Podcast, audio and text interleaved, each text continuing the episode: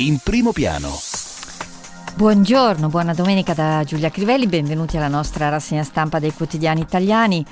Direi che a parte alcune eccezioni, cominciare dal Sole 24 Ore come vedremo, molti quotidiani titolano o sulle prime conseguenze, commenti, riflessioni sulle nuove norme che dal 26 di aprile fanno scattare veramente una fase diversa nella gestione di questa pandemia, perché come sapete potranno riaprire i ristoranti anche se soltanto per i coperti all'aperto, quindi questo tema, e poi come avete sentito anche nel GR la sentenza del GUP che ha rinviato a giudizio Matteo Salvini per la vicenda Open Arms.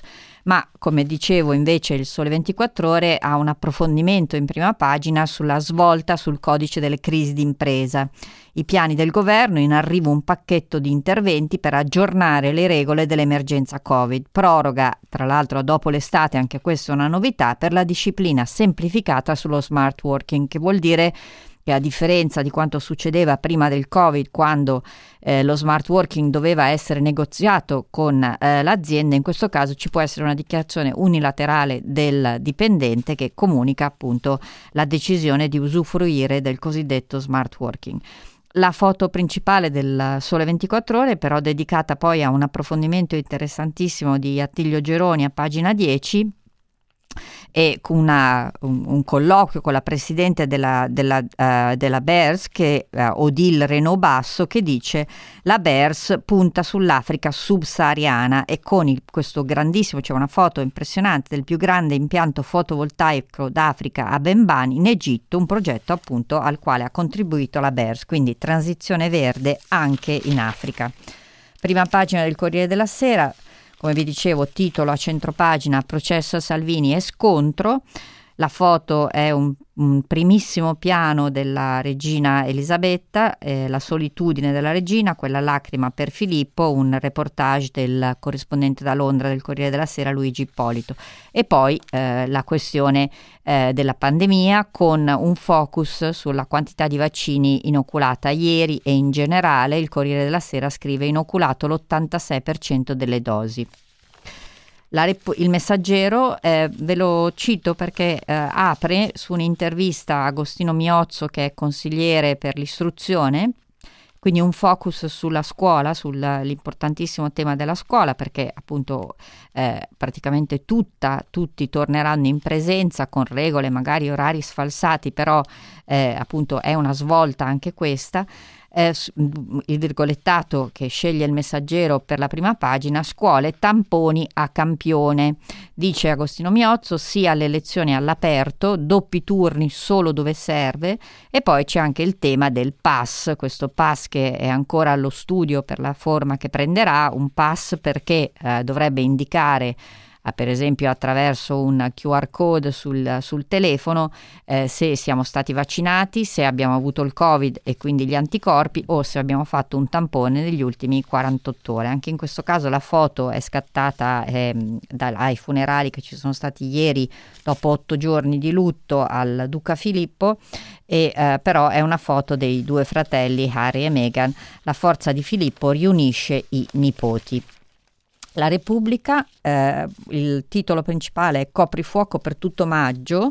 Questo tema del coprifuoco agita appunto il governo, nel senso che c'è una parte del governo, in particolare nell'opinione detta chiaramente dal leader Matteo Salvini, che vorrebbe togliere questo coprifuoco o comunque spostarlo dalle 10 di sera a mezzanotte, e quindi su questo titola Repubblica.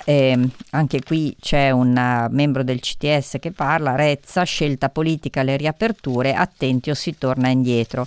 E la foto, anche in questo caso scattata ieri a Londra, ancora diversa da quelle scelte dal Corriere e dal Messaggero. Qui è una foto di Elisabetta, ma non un primo piano, era seduta nella prima fila della cappella, ma da sola, perché per le regole del Covid si può stare vicini, infatti altri nuclei familiari erano seduti uno accanto all'altro, solo appunto con persone che vivono, con le quali si convive. A Windsor la solitudine della regina. La Stampa, qui in questo caso è anche qui un virgolettato di un'altra intervista al viceministro per la salute Sileri, e il virgolettato scelto dalla Stampa è: mai più un lockdown, ma il coprifuoco resta. E quindi vedete, si profila ancora questa discussione sull'opportunità di prolungare questo coprifuoco. In particolare sono contrari Lega e poi l'unica forza politica all'opposizione, Fratelli d'Italia, no allo stop alle 22. La foto della regina c'è, è molto simile a quella del Corriere, ma è a fondo pagina, le lacrime di Elisabetta, Harry e William separati. La foto principale invece è stata scattata ieri a Roma, dove c'è stata questa grande manifestazione dei lavoratori dello spettacolo. Le star in piazza, liberate la musica. E in effetti qui faccio anch'io mea culpa, perché tutte le volte che mi capita di parlare o di scrivere delle categorie più colpite o dei settori più colpiti da un anno di pandemia, si citano sempre la ristorazione, il turismo, ed è verissimo, e in generale poi il commercio al dettaglio, ma in assoluto il comparto più colpito è quello dello spettacolo, perché davvero non, mentre per quanto riguarda le altre categorie comunque ci sono state delle riaperture degli spiragli, lo spettacolo è di fatto in lockdown da oltre un anno, da 400 e passa giorni. Michela Tamburrino racconta appunto questa protesta. L'editoriale del direttore della Stampa, Massimo Giannini, il dopo virus e le ferite da curare. Un'apertura completamente diversa per l'Avvenire, perché dà conto di un'iniziativa di 70 diocesi contro tutte le terre dei fuochi. Italia contaminata, si muove la Chiesa. Dopo la fase delle denunce è giunto il momento di un percorso di formazione e di proposta. In prima pagina però anche le altre due notizie che trovano più spazio sulle altre prime pagine, cioè il processo, Salvini che va a processo con questa accusa di sequestro di persona per la vicenda della nave Open Arms, e poi l'approfondimento sulle riaperture, verso le riaperture con il record di vaccini. Il Giorno, rieccoci con il tema del coprifuoco, riapertura la guerra del coprifuoco, e in prima pagina anche in questo caso con un articolo di Sandro Neri, le voci disperate dello spettacolo meritano ascolto, e vi leggo un settore allo stremo, appunto vi leggo le prime righe. Bauli in piazza a Roma, così come era successo a Milano. Il mondo dello spettacolo e della musica dal vivo non ha altro modo di far sentire la sua voce per protestare. Il settore è allo stremo, ma non ci sono spiragli a breve termine per una ripartenza. Il parziale allentamento delle restrizioni annunciato venerdì dal Premier Mario Draghi in conferenza stampa coinvolge solo in minima parte teatri, cinema e altri luoghi di produzione culturale che ormai sono fermi da più di un anno. Assicurare una parziale e limitata riapertura solo di quelli all'aperto incide molto poco sui bilanci di un settore che nel 2020, per effetto della pandemia, ha visto crollare i proventi dell'82%. Anche in questo caso però la foto principale è scattata a Londra, scusate, ancora diversa. Si vede sì la regina seduta, in realtà prima ho detto prima fila di banchi, no, lei era in seconda fila, e poi c'è il feretro nel momento in cui viene portato all'interno della cappella, coperto dalla bandiera, la regina Elisabetta, 94 anni, davanti al feretro del marito. Il Fatto Quotidiano ha un'apertura ancora diversa, torna sul tema dei vitalizi che poi in realtà non è anche sbagliato chiamarli vitalizi, sono in realtà una pensione, i vitalizi sono stati aboliti, ma comunque il Fatto Quotidiano titola così i vitalizi anche a mafiosi e terroristi, e il riferimento è a un'intervista a Piero Grasso, ex magistrato ed ex presidente del Senato, che definisce la decisione del Parlamento che ha concesso questa pensione a, per esempio, i casi più famosi Roberto Formigoni e Ottaviano Del Turco, ex parlamentari entrambi, vulnus gravissimo, la commissione Caliendo non poteva annullare la delibera sui condannati del 2015, il Senato sollevi un conflitto di attribuzioni alla Corte Costituzionale, questo il suggerimento di Grasso. Un'intervista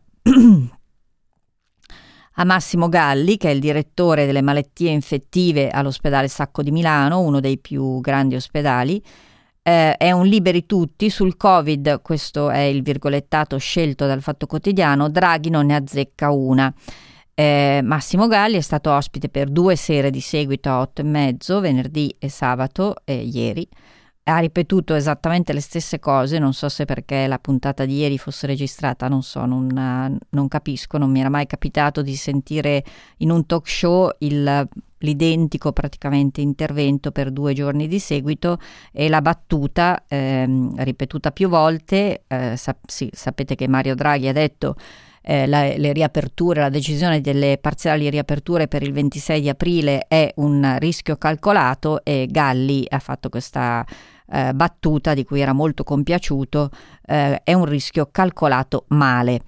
Cito 8:30 anche perché lo cita anche Marco Travaglio nel suo consueto dolce, pacato e affatto ironico editoriale, lo smago di Oz, e cita Lorenzo Bini Smaghi, che poi, come vedremo, è anche intervistato su Repubblica, economista, e chi ha visto 8:30, lo dico perché qui sembra sempre di messaggi che non sono comprensibili se non si conoscono i fatti antecedenti. Sempre in una di queste 2 puntate di 8:30, in particolare quella di venerdì, Bini Smaghi ha risposto per le rime a Tommaso Montanari, che guarda caso è un collaboratore del Fatto Quotidiano, storico dell'arte, e quindi Marco Travaglio ci costruisce un editoriale, ma è in realtà quello che è successo, questo scambio di battute tra Lorenzo Bini Smaghi e Tommaso Montanari a 8:30, è solo lo spunto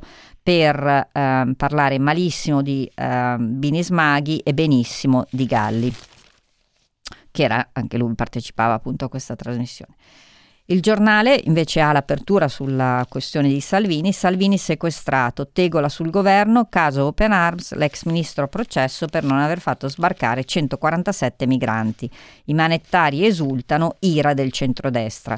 Sul Giornale, come su altri quotidiani, trova spazio in prima pagina, mentre gli altri ne parlano ma all'interno, l'imminente probabile rinvio a giudizio di un'altra persona, in questo caso è Ciro Grillo, figlio di Beppe Grillo, verso il processo per il presunto stupro nella villa in Sardegna. Questa è la notizia, viene richiamata in prima pagina dal Giornale.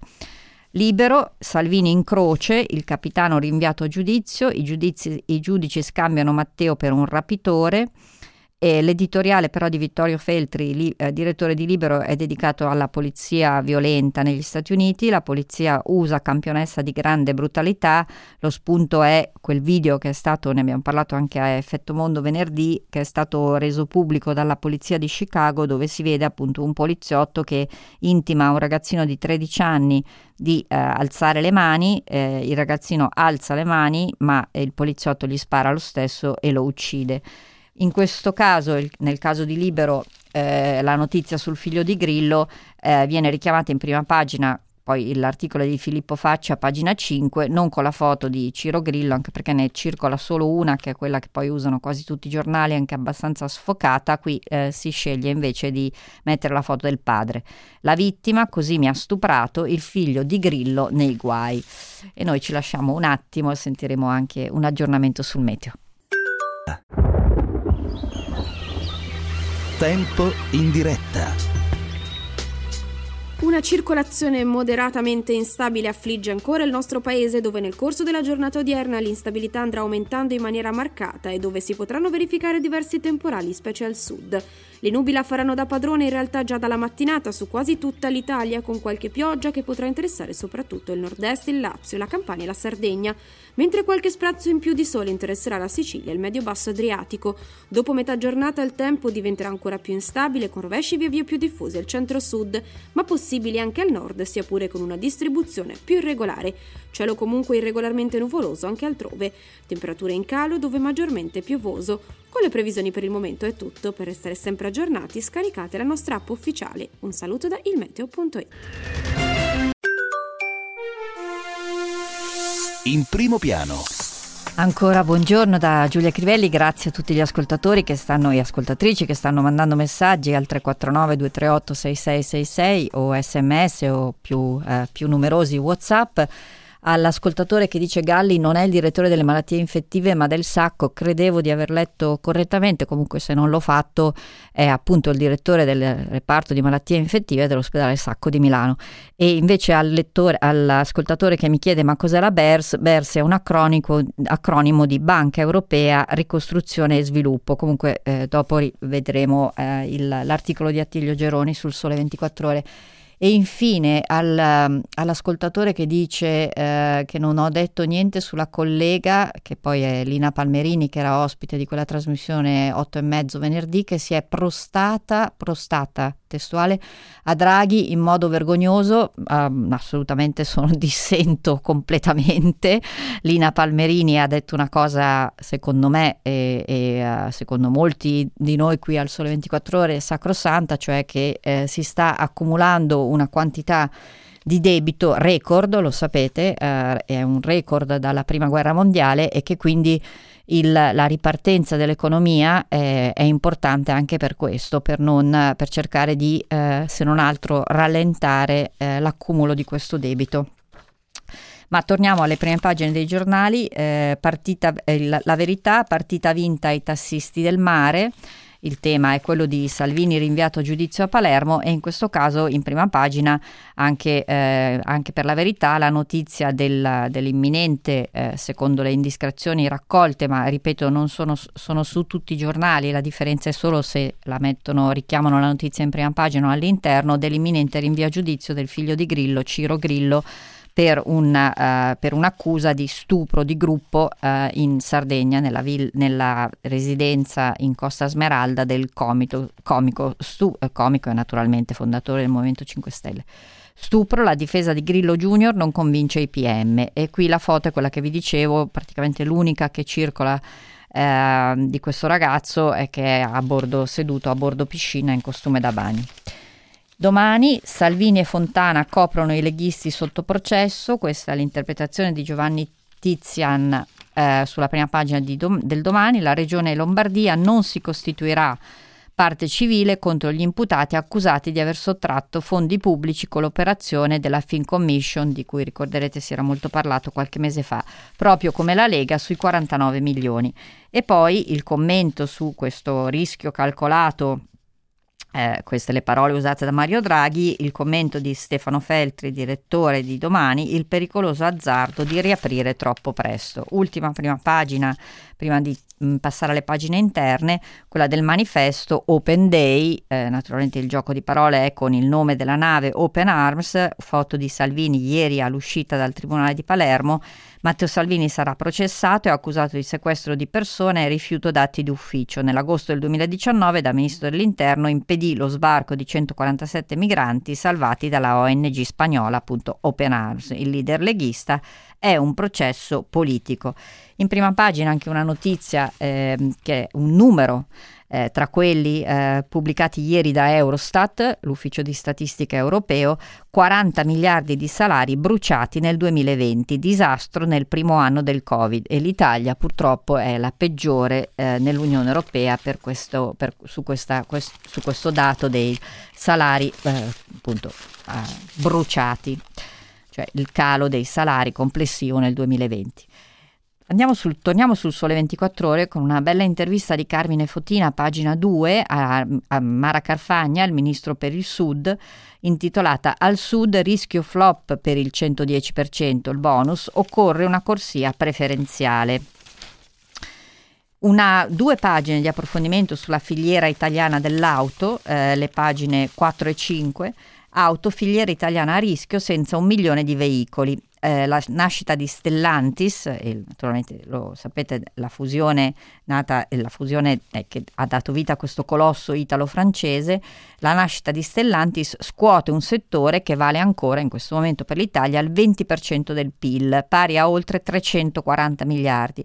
La produzione in flessione sconta costi e oneri, dall'energia alla burocrazia, sale la competizione estera, quindi l'approfondimento principale con tutti i numeri a cura di Filomena Greco e Marigia Mangano. E poi un aggiornamento sulle tendenze del mercato di Mario Cianflone, il boom di elettriche e ibride non basta, e poi l'analisi di Paolo Bricco, una sfida nelle fabbriche sulla rivalità italo-francese. Vi dicevo l'intervista, il colloquio di Attilio Geroni con Odile Renaud-Basso, direttore, che è stata direttore generale del Tesoro francese e ora presidente della BERS, cioè la Banca Europea per la Ricostruzione e lo Sviluppo, dall'Europa post-comunista all'Africa subsahariana. Sono 30 anni appunto che esiste la BERS, questa banca europea nata 2 anni dopo la caduta del muro, quindi nel 1991, continua ad ampliare le attività e ora la transizione di cui si occupa è anche climatica. Molto interessante il colloquio, la serie a tu per tu questa settimana di Luca De Biase, che ha incontrato Anna Grassellino, una italiana al Fermi Lab, a caccia dei prodigi del computer quantistico. A 40 anni, nel 2017, è stata insignita da Barack Obama del Presidential Early Career Award for Scientists and Engineers, e del suo lavoro dice: il passaggio da computer tradizionale a computer quantistico assomiglia al passaggio dalla candela alla lampadina. La pagina di Viaggi 24, in edicola come all'interno del Sole 24 Ore come ogni domenica, questa settimana è un viaggio di Maurizio Maestrelli alla scoperta delle autentiche trappiste, birre e abbazie da custodire. Molte naturalmente sono in Belgio. Mentre la pagina Arredo Design 24, Giovanna Mancini ci racconta: tenace, resistente e sostenibile, il bambù trova spazio in casa. Mentre la terza parte di Weekend 24, quindi Tech 24, è dedicata invece a Mario Cianflone, appunto ci racconta, perché oltre a essere lo specialista nel settore delle novità automobilistiche è anche un appassionato di tecnologia, guarda, scatta e poi condividi, la foto a misura di smartphone, esagerati, potenti ma a volte inutili. I nuovi camera phone hanno compiuto passi in avanti, conquistando traguardi propri della fotografia professionale, ma spesso c'è un po' troppo marketing. Andiamo al Corriere della Sera, che invece altri giornali danno la notizia, ma qui è un approfondimento di una pagina intera di Carlo Baroni sulla condizione di salute di Alexei Navalny, considerato il principale oppositore di Vladimir Putin. È in carcere e i suoi medici dicono sta morendo. Da 2 settimane è in sciopero della fame, e c'è stato anche un breve intervento del presidente americano Joe Biden, che dice è ingiusto quello che sta succedendo a Navalny. Vi dicevo, comunque trovate anche se non in prima pagina, su tutti i giornali questa vicenda di Ciro Grillo. Riepiloghiamola brevemente. Il 17 luglio del 2019 4 ragazzi, oltre a Ciro Grillo, Edoardo Capitta, Francesco Corsiglio e Vittorio Lauria, sono accusati di aver abusato di una 19enne a casa del padre di Ciro Grillo, Beppe Grillo, a Portocervo. La vittima di Ciro Grillo sono stata afferrata per i capelli e violentata a turno. La difesa sostiene che la ragazza fosse consenziente. Bello dal Messaggero, sarà così che mi sento tirata in causa in quanto a mia volta single, un approfondimento di Veronica Cursi: noi single, finalmente non più soli, la vita fuori può ripartire, il lockdown difficile dei senza partner, bonus per babysitter e famiglie, lo sappiamo, giustissimi, ma noi si cerca naturalmente di trattare il termine con un po' di la questione con un po' di ironia. C'è anche un'intervista a Eleonora Giorgi: costretta a confrontarmi con insicurezza e fragilità, per le donne è stata più dura. Questo non lo so se sia stata più dura per le donne o per gli uomini, ma sicuramente, insomma, ognuno, e possiamo, per semplificare, anche raggruppare appunto le persone in, per esempio, single e non single, ognuno ha vissuto il lockdown a suo modo. Un approfondimento a proposito di donne sulla prima pagina di Macro, la sezione culturale del Messaggero, giornaliera in questo caso, su Laurel Ashley O'Hara, a 37 anni, astronauta e ingegnere della NASA, è una delle possibili candidate alla missione lunare a bordo di SpaceX, che la NASA appunto ha scelto SpaceX, la società fondata da Elon Musk, per la prossima missione sulla Luna. Vi dicevo l'intervista a Bini Smaghi, la trovate a pagina 8 del Corriere della Sera. Lorenzo Bini Smaghi è stato membro del board della BCE, della Banca Centrale Europea, e che in questa intervista a pagina 8 di Repubblica dice: la crescita arriverà solo se sapremo fare le riforme, perché abbiamo detto appunto da questo debito pubblico monster che abbiamo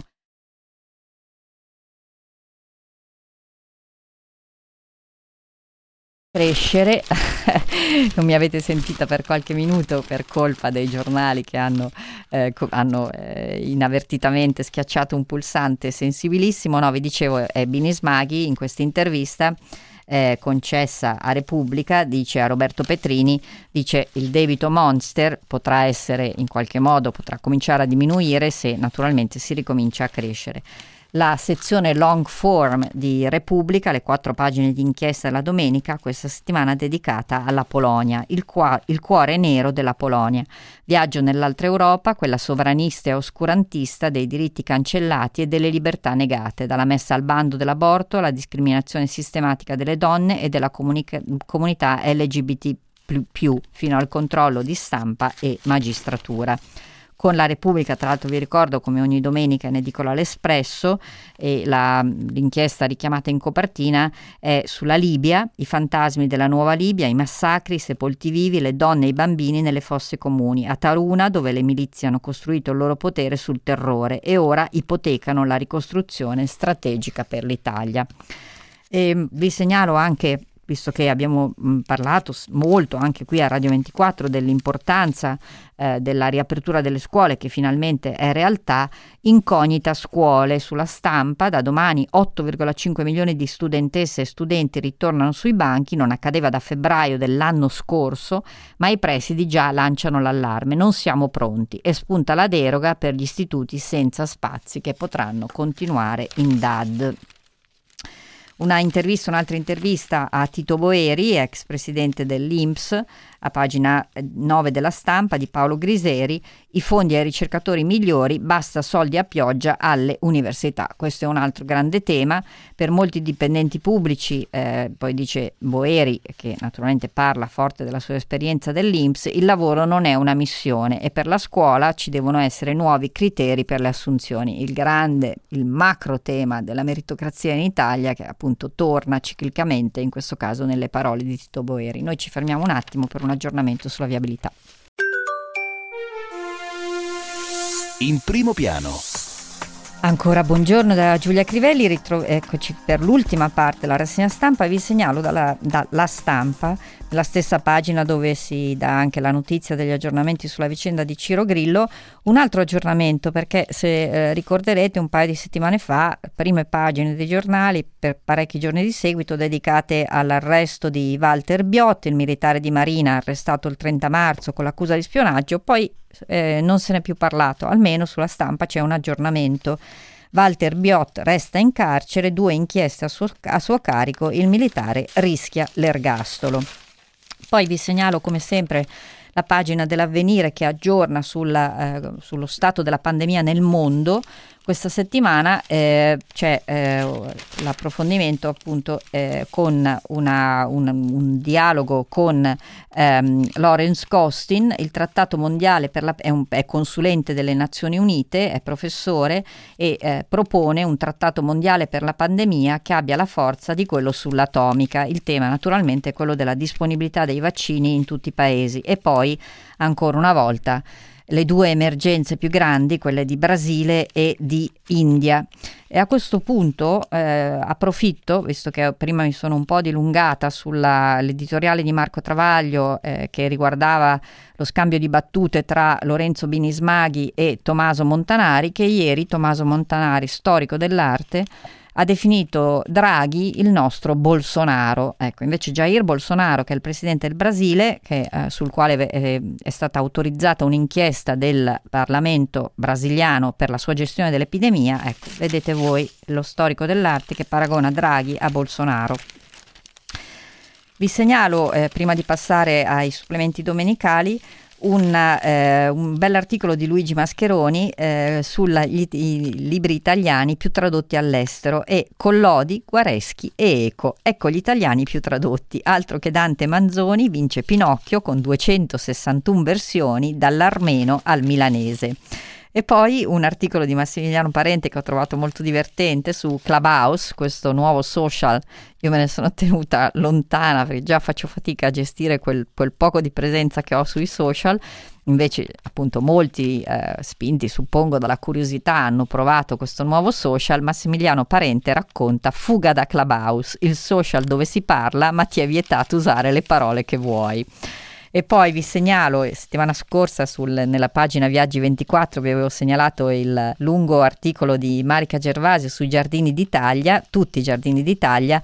Questa settimana Tiziano Fratus sulla Verità racconta uno dei più belli in assoluto, quello dei giardini Walton sull'isola di Ischia, che appunto è un tesoro botanico.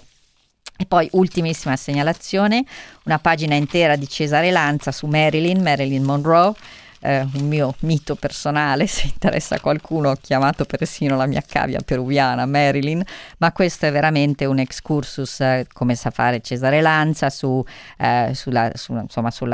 tanti aneddoti sulla attrice. La disperata solitudine di Marilyn, bambola bionda inadatta all'amore, irresistibile seduttrice, avrebbe rivelato che all'inizio della sua carriera era pronta ad andare a letto con chiunque potesse esserle utile. Ma vi dicevo, passiamo nei pochi minuti che ci restano ai supplementi domenicali. Cominciamo come sempre dalla domenica del Sole 24 Ore e dal breviario di Gianfranco Ravasi, che questa settimana si intitola Battere i muri e parte da una citazione di Zygmunt Bauman. Chiudere la porta non garantisce la sicurezza, e la storia l'ha dimostrato.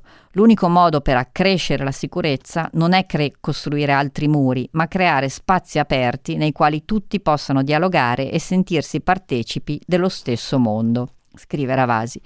Si dice che l'unica opera umana terrestre visibile dalle navicelle astronautiche sia la muraglia cinese, un imponente e possente sistema di difesa che però non riuscì a rendere inviolabile la Cina.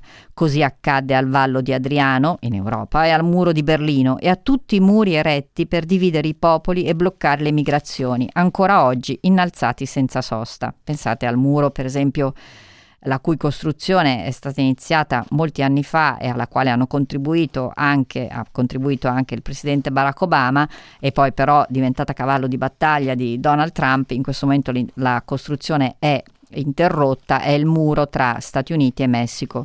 Ma scrive Ravasi, anche l'illusorietà delle odierne porte blindate, simbolo del nostro vivere quotidiano, è evidente.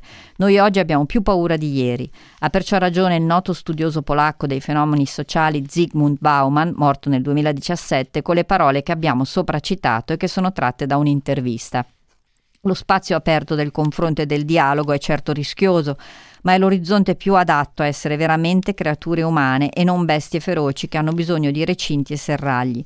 Certo, siamo tra noi diversi, siamo pure aggressivi, abbiamo identità a cui non dobbiamo rinunciare, evitando di cadere in un letargo fatto di indifferenza. Eppure tutti siamo partecipi dello stesso mondo, e il primo nostro nome, che precede quelli familiari, tribali e nazionali, è Adamo, ossia in ebraico uomo. È alla riscoperta di questa identità comune che dobbiamo dedicarci, ritrovando per i credenti anche le radici divine, quell'immagine di Dio stampata in tutti che rende figli dell'unico Signore e Creatore, e quindi radicalmente fratelli. Ma l'articolo principale è dedicato a Leonardo e lo scrive Carlo Vecce, che è anche il curatore del libro La biblioteca di Leonardo, in uscita da Giunti. Il titolo è Leonardo stregato dalla magia dei libri, ricostruita l'intera raccolta libraria del maestro, che arrivò a possedere più di 200 volumi, quasi tutti a stampa e in volgare, spesso arricchiti da strepitose illustrazioni, e per l'epoca 200 libri erano veramente tanti. Poi vi segnalo la recensione di Nicola Gardini a questo libro di Eva Cantarella, Sparte Atene, autoritarismo e democrazia, pubblicato da Einaudi. Basta stereotipi su Sparta e Atene.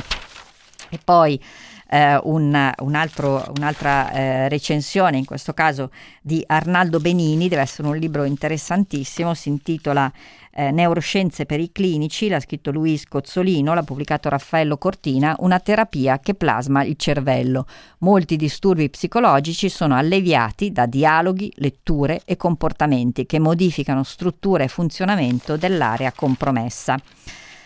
E ultima segnalazione, ma perché così vi ricordo questa nuova sezione della domenica del Sole 24 Ore dedicata alle serie TV, e questa settimana in particolare il focus è su Raoul Peck, che sarà in onda su HBO dal 7-8 aprile, è di Raoul Peck, si intitola Exterminate All the Brutes, i gesti colpevoli dell'Occidente. Raoul Peck racconta come la nostra civiltà sia nata dall'esclusione e dalla soppressione dei non bianchi. Lo fa attraverso musical, filmini d'epoca e di storia anche personale che tradiscono un pensiero razzista. La copertina dello Specchio, il supplemento domenicale, l'inserto domenicale della Stampa è dedicato all'insonnia. Nessun dorme, l'articolo principale di Guia Soncini, ma poi ci sono tanti altri approfondimenti. Da quando è esplosa l'emergenza virus, i disturbi del sonno sono aumentati di oltre il 50%. Gli interrogativi, i dubbi, i rimedi, dai vecchi metodi ai nuovi farmaci, gli italiani non trovano pace. La lettura del Corriere della Sera, come sempre la copertina affidata a un artista, questa settimana il fotografo Ferdinando Scianna, e poi c'è un approfondimento questa settimana veramente lunghissimo dedicato a Napoleone, quindi ci sono tantissime pagine su Napoleone, la figura, come è stato celebrato nei romanzi, il ricordo, naturalmente la sua storia. E poi vi segnalo anche un bellissimo approfondimento di Alberto Casadei, visto che il 22 di aprile si celebrerà la giornata della Terra, l'ecoletteratura che abita il nostro mondo. E ultima segnalazione che ho il tempo di farvi, un articolo di Anna Chiara Sacchi, sempre sulla lettura, si intitola Quanto invecchiano questi Picasso, ed è la storia della conservazione di 4 quadri dipinti negli stessi mesi del 1917, conservati negli stessi luoghi, ma che presentano gradi diversi di decadimento. Le ragioni le ha scoperte un pool di ricercatrici, colpa della trama della tela, degli oli e dei colori, l'affascinante mondo appunto della conservazione o eventualmente del restauro delle opere anche non tantissimo tempo fa, per esempio del secolo scorso. Era davvero l'ultima segnalazione per oggi, un grazie a Carmelo Lauricella in regia, ancora una buona domenica da Giulia Crivelli.